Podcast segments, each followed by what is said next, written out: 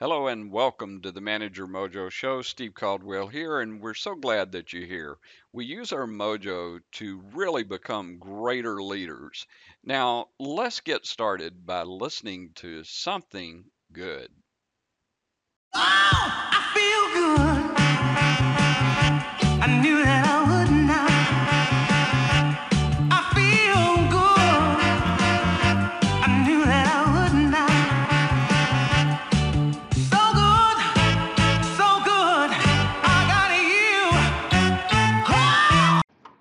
If you really want to improve as a leader, I've got a great deal for you. Simply go to mojouniversity.com and sign up for our two week trial. Take any of my courses. I promise you, you're going to get better. You're going to learn. Go to mojouniversity.com and sign up totally for free and try us out for two weeks. Oh,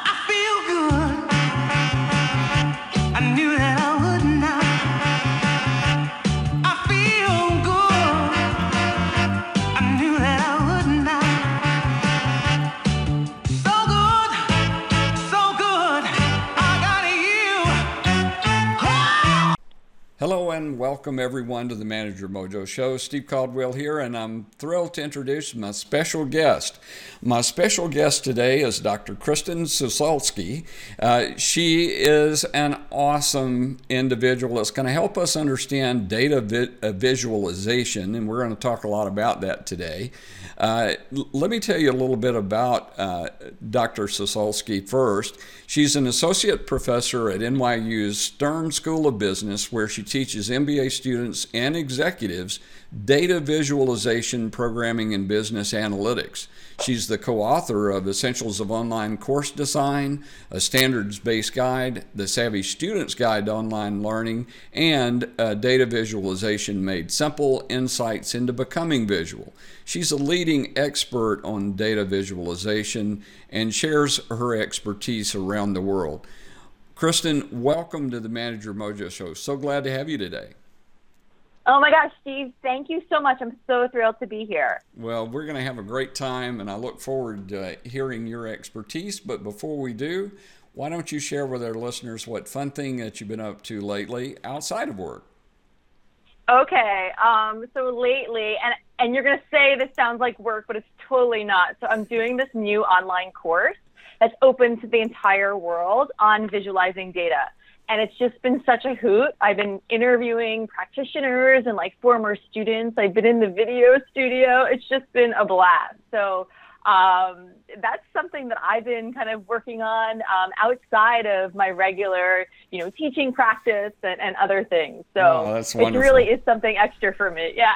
it's wonderful. And uh, I, as someone who's created online learning courses, uh, it's a lot of work. So uh, I get it too. It's fun, but it's also challenging.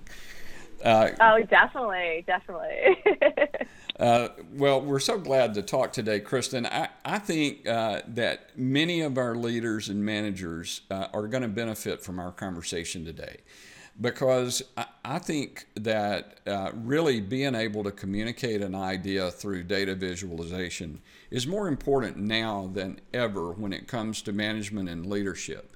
If you don't mind, give us a little bit about your perspective and uh, what you have seen from others uh, whenever you've tackled this topic. Absolutely. Um, I mean, one of the reasons why I, I wrote um, data visualization made simple is because data visualization is an essential skill for managers. And it's not just about, you know, the graphics and how pretty they look, but it's really a leadership skill. It's a way to communicate, just like you said, visually communicate your ideas, data findings, anything from, you know, presenting kind of what's happening now to future prediction. And to be able to do that uh, in a way that others can understand is absolutely critical. No one knows your data as well as you do and being able to communicate those things really effectively to a wide range of audiences is a critical leadership skill. And I describe this really as the extra 20% you need to put in. Um, again, whether you're like measuring productivity or predicting the future, it's a way to kind of present those uh, those findings and insights in a way that allows someone else to raise more questions, to take action, um, and, and, and so on. So that's been kind of like the motivation for the book, um, and being able to kind of share with uh, with others how to develop your data visualization practice. So it's not something that you just learn how to use a piece of software. It's really about incorporating this extra 20% into your practice. I, love the way that you're uh, describing that because you're saying incorporated in, into it. It's that extra step. And one of the things that I've heard, and I'll bet you uh, have heard many times as well, uh, leaders will often say, Well, yeah, but I've got an assistant that's going to build my PowerPoint or my presentation. Or, the, in other words, somebody else is going to do it. I don't really need to know how to do that myself. Uh, I, I just don't find that to be true. What, what's your thoughts on that? Uh, you know, I, I completely agree with, with your sentiment um, while you know assistants can be great in you know refining your graphics making sure that the color schemes match and making sure that it's formatted for say your powerpoint presentation or your printed report are they going to be the ones to translate your data into information and to show that information as as evidence of those key takeaways and findings your key pitch or your message to your constituents and your stakeholders? I don't think so. I think that that's the manager's job. That's the leader's job to make sure those insights and that message comes across. Um, and you need to start with the data at that point. So true. I mean, I, I, I work, uh, Chris and I worked with uh, a, a guy one time that his way of doing presentations and things were it basically he ordered other people to do pieces of it and mm-hmm. then he would proof it and I, I, was like, man, this is so backwards because nobody knows what you really think. How can you even present something uh, if you can't tell us what's the key points? What what are what is the data that you want us to know? It was very frustrating uh, to me to watch this kind of stuff happen. But people say, well, you know, I'm not an expert in PowerPoint. All right, so what? Neither am I. But how do you get uh, get leaders to say, "Look, here's what you're missing." When what are we missing when we start talking about this idea of visualizing what we want people to see? Mhm. Mhm. Um, and we are. I, I think when you know one of the things that uh, you know you echoed before is building this into your practice. Mm-hmm. And so understanding that when you are, you know, um, doing your data formatting and analysis, that that this is this is one step towards the end goal, and you're always thinking in mind who your audience is. Again, whether they're you know shareholders or, or whoever they may be, um, what is going to be that particular piece of information you want them to walk away with, you want them to to understand, and I I kind of take the position that you know, as a leader, what you're trying to do with your audience is you're trying to have them retain some piece of information, mm-hmm. right? And to have a key takeaway. We always hear that's a key takeaway. Those are leadership. That's kind of le- the language of leadership here. It's not necessarily the language of like a PowerPoint designer or an assistant, right? Um, and so that's that's kind of where we start. Uh, in in the in the training of uh, of managers and leaderships in this practice. Another point is if you don't have a set of standards or a set of expectations about what you're looking for, whether it be in your PowerPoint presentation or how you want those insights to be communicated, how are you going to be able to assess and provide feedback to the team that's working on the presentation with you? Mm-hmm. And so in my book, I provide a set of standards. And, and I take the perspective that, hey, you may not be the one building your actual visualizations, but you need to know how to evaluate those that have been built for you.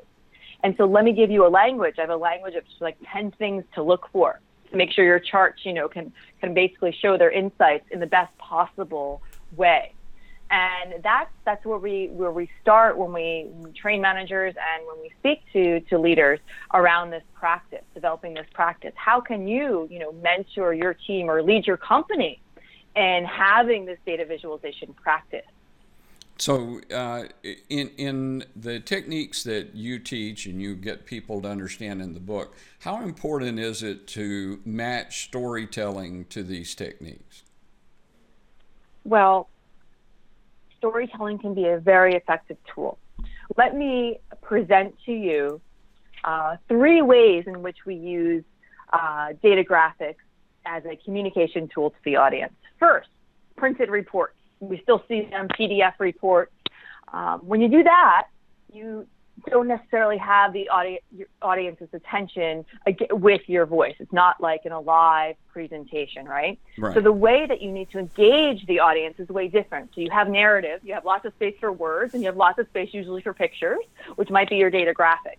So the way you explain and guide the user or the reader through uh, a, a written report is way different than you would if it was a presentation where you were in front of them.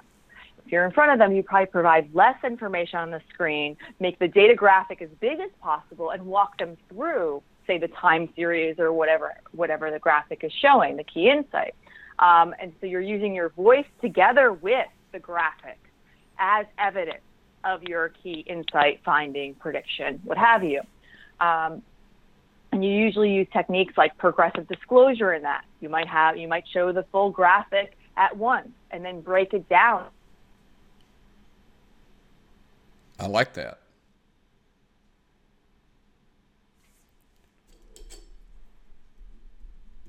Like in the in the format of when you Kristen, post a data graphic on the web. Kristen, yes. let me interrupt you. Yes. We, we lost you there uh, for just a second. You were right in the middle of that, so I we'll edit out this first this part right here.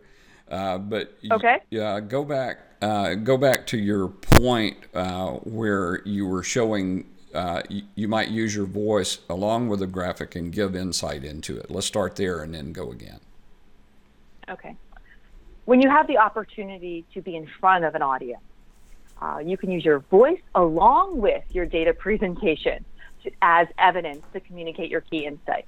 So there you're showing less information on the screen you're using your voice to navigate and walk the audience through uh, whatever it is that is your key message. And so you might use some techniques like progressive disclosure, for instance, uh, where you may show um, one part of the graph and then build it out, show a second part, a third part to show how, you know, maybe a phenomena has changed over time.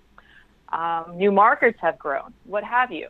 You also have another technique where you can raise questions. So you can show the graphic and you can ask the audience, what do you think this says? What do you think this means? Have them have a chance to study it for five, ten seconds, which we never really give our audience that much time. That's true, um, we don't. right? Have them think about what it may be, take some responses, and then slowly walk them through what the graphic is. And that's these are different types of ways to uh, add a storytelling approach when you're in front of an audience. I, I um, like that. There's yeah, yeah. But then there's a third thing that we have to consider. What happens when the data graphic is presented online as like an interactive graphic?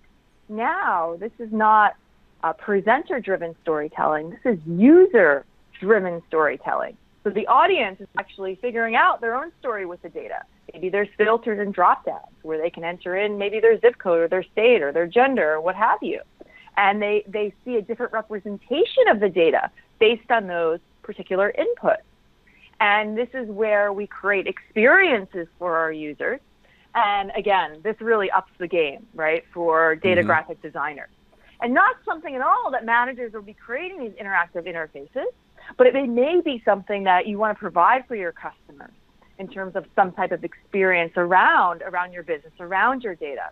Uh, we see examples of these all the time on, on the New York Times and, and other news publication sites where they allow these inputs from the audience to be put in, and then you can kind of see how the data changes based on, you know, say some demographic information that is more represents you than just the general public. So lots of opportunities here and lots of things to think about, and the context is key, and that's really the key takeaway. Are you in front of your audience? You have a lot more control. And you should make sure that anytime you put a graphic on the screen that you're really explaining it. It's not just there for decoration um, you have the least amount of control when, when the audience is you know allowed to navigate the data themselves and see different rep- representations. So you have to anticipate what we call use cases.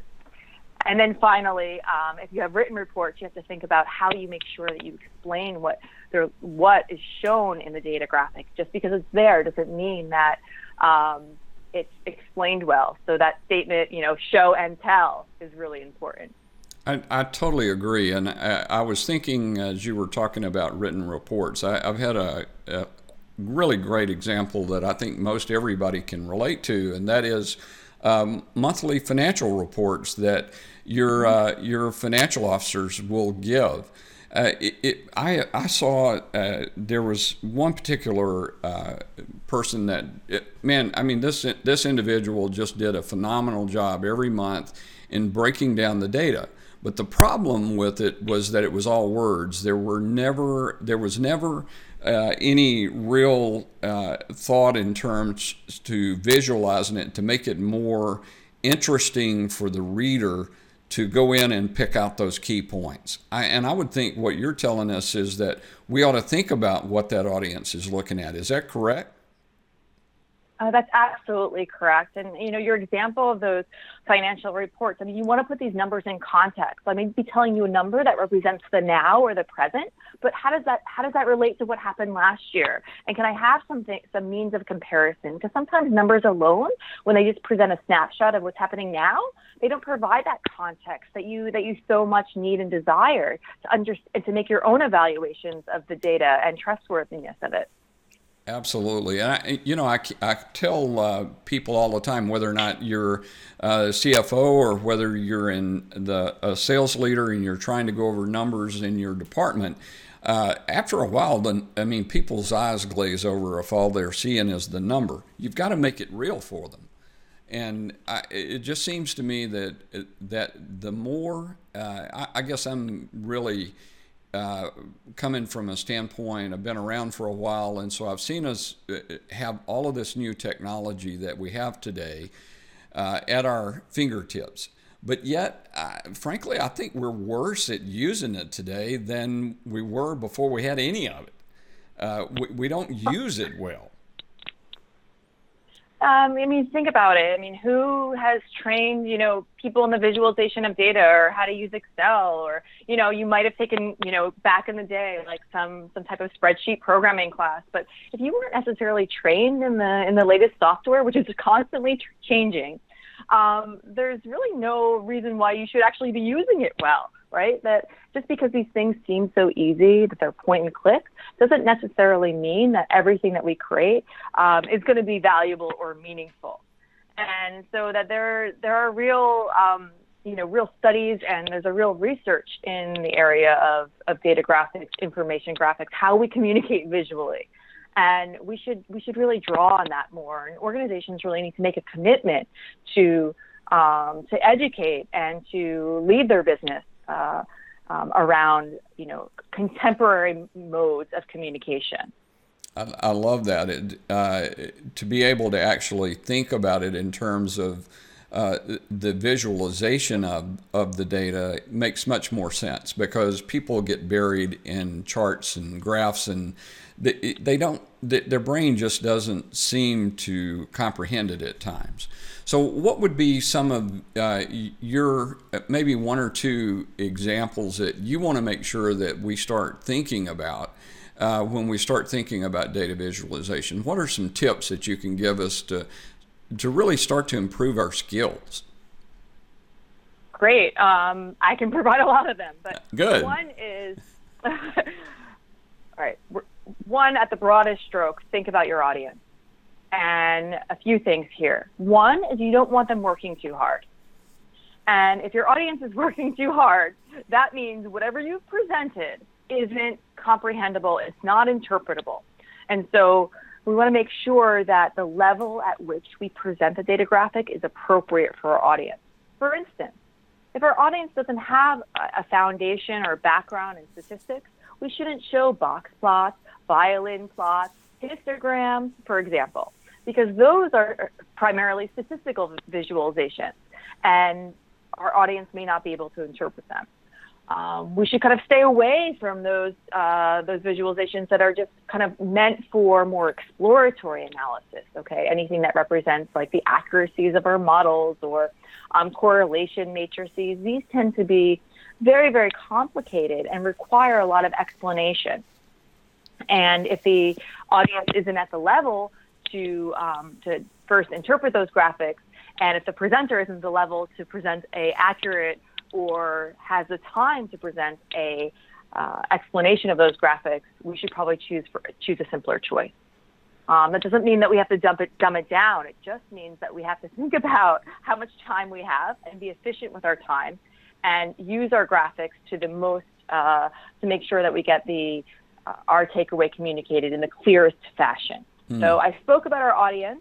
I spoke about choosing displays that are appropriate for the level of our audience, um, and and not making our audience work too hard. Now, if we go back to that, think about the last presentation you attended where you couldn't read what was on the screen.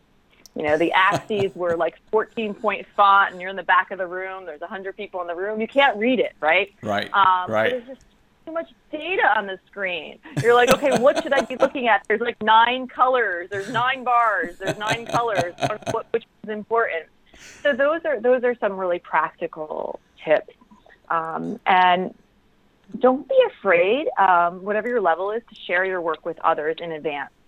We we beta test, we use we do usability tests for everything. Why not do it for our data graphics too?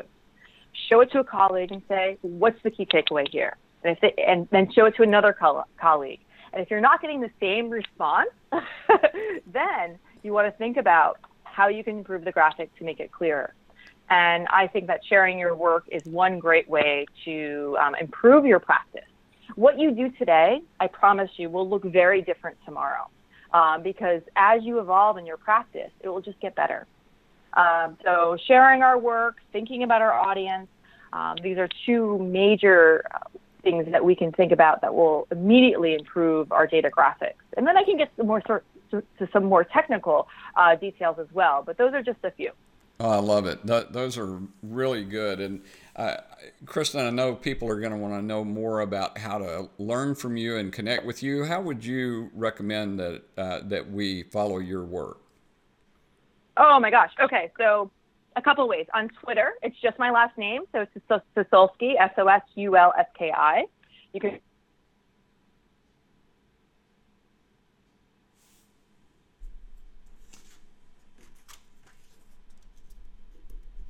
three at nyu.edu. So those are three ways. And um, of course, I have a website, kristensosulski.com. Well, we uh, we got the first one. We got the Twitter, and the audio cut out on us after that. So let's go over those one more time. Great. So you can connect with me on Twitter at Sosulski, S O S U L S K I. You can find me on LinkedIn, Kristen.Sosulski. You can connect with me on my website, KristenSosulski.com. And of course, you can email me at kf123 at nyu.edu. All right, awesome, awesome, uh, Kristen. Thank you for sharing those. And for those of you that are exercising right now, we'll include a link directly uh, to make it easy for you to connect with Kristen. Uh, Kristen, as we uh, come to a close of our time together at Manager Mojo, we always like to have one or two action items that we can take away from today and put into uh, our daily lives. What would be your one or two action items that you recommend that we consider today? Oh, wow. Okay, I got to give this a, some thought. One or two action items. Well, I mean, this is all around building a culture of use in your organization which which think about how um, within your team, within your organization, you can um, have a call to action to empower everyone to work with data and to visualize it um, and and critique it within your team. And this is just one um, example where you can uh, just ask yourself, like, five questions for every chart that you create. What do the data axes mean? What do the encodings mean, meaning the lines, the bars, etc.? What level of detail is presented in the data? Am I looking at yearly data, quarterly data, for example? What data points do you want the audience to be looking at? And then what's the key insight or takeaway from the visualization? These five questions, ask yourself of every data graphic that you create and the other takeaway, like I mentioned, try to do this in the context of some, you know, collaborative environment, like a team within your organization. That's awesome. Those are two phenomenal action items for all of us. Uh, thank you for those, Kristen. We really appreciate it.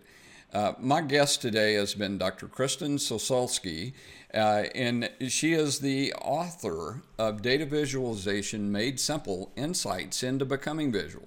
Kristen, thank you for sharing your wisdom with us today. We appreciate it, and we thank you for being a part of Manager Mojo today. It's really been an honor. Thank you so much, Steve.